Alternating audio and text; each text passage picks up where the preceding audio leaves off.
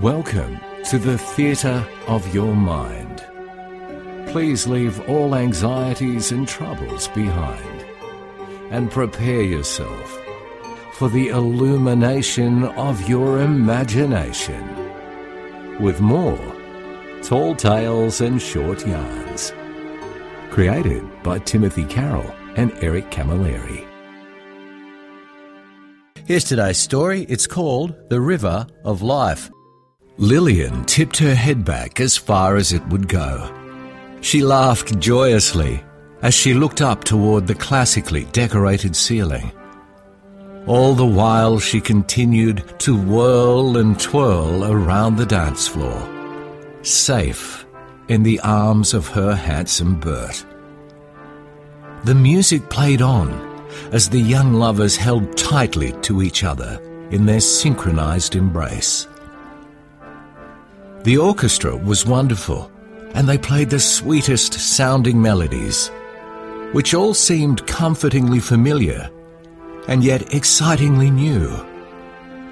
Lillian felt modestly beautiful, and her Bert was dashingly handsome.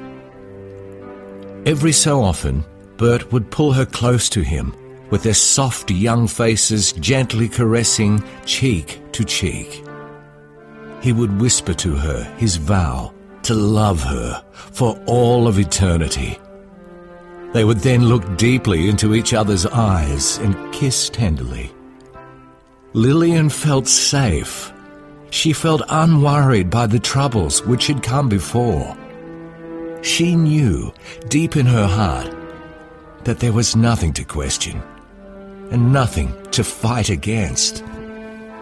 At that moment, she understood that life was like a river, full of raging torrents which flowed dangerously between islands of sharp and harmful rocks. But she also knew that this river continued to flow along and down into tranquil, restful streams.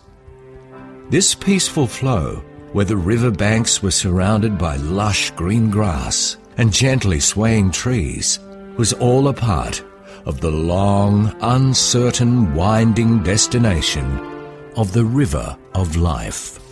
Suddenly, the music stopped, and Bert leaned in gently towards her. He kissed her passionately upon the lips as they embraced. Soon, my darling, soon, he whispered. Okay then, Mrs. Stevens, it's time for your pills, said Nurse Kerrigan. Lillian's old and watery eyes now blinked back into this reality. Lillian had been in aged care for three years, and Bert had passed almost eight years ago. Somewhere, though, on the lush green banks of a tranquil river, an orchestra played, and Bert waited patiently for Lillian.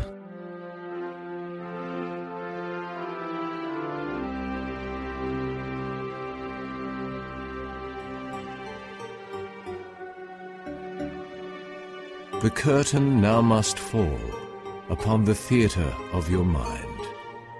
But until we meet again, just promise to be kind. Thanks for listening to Tall Tales and Short Yarns.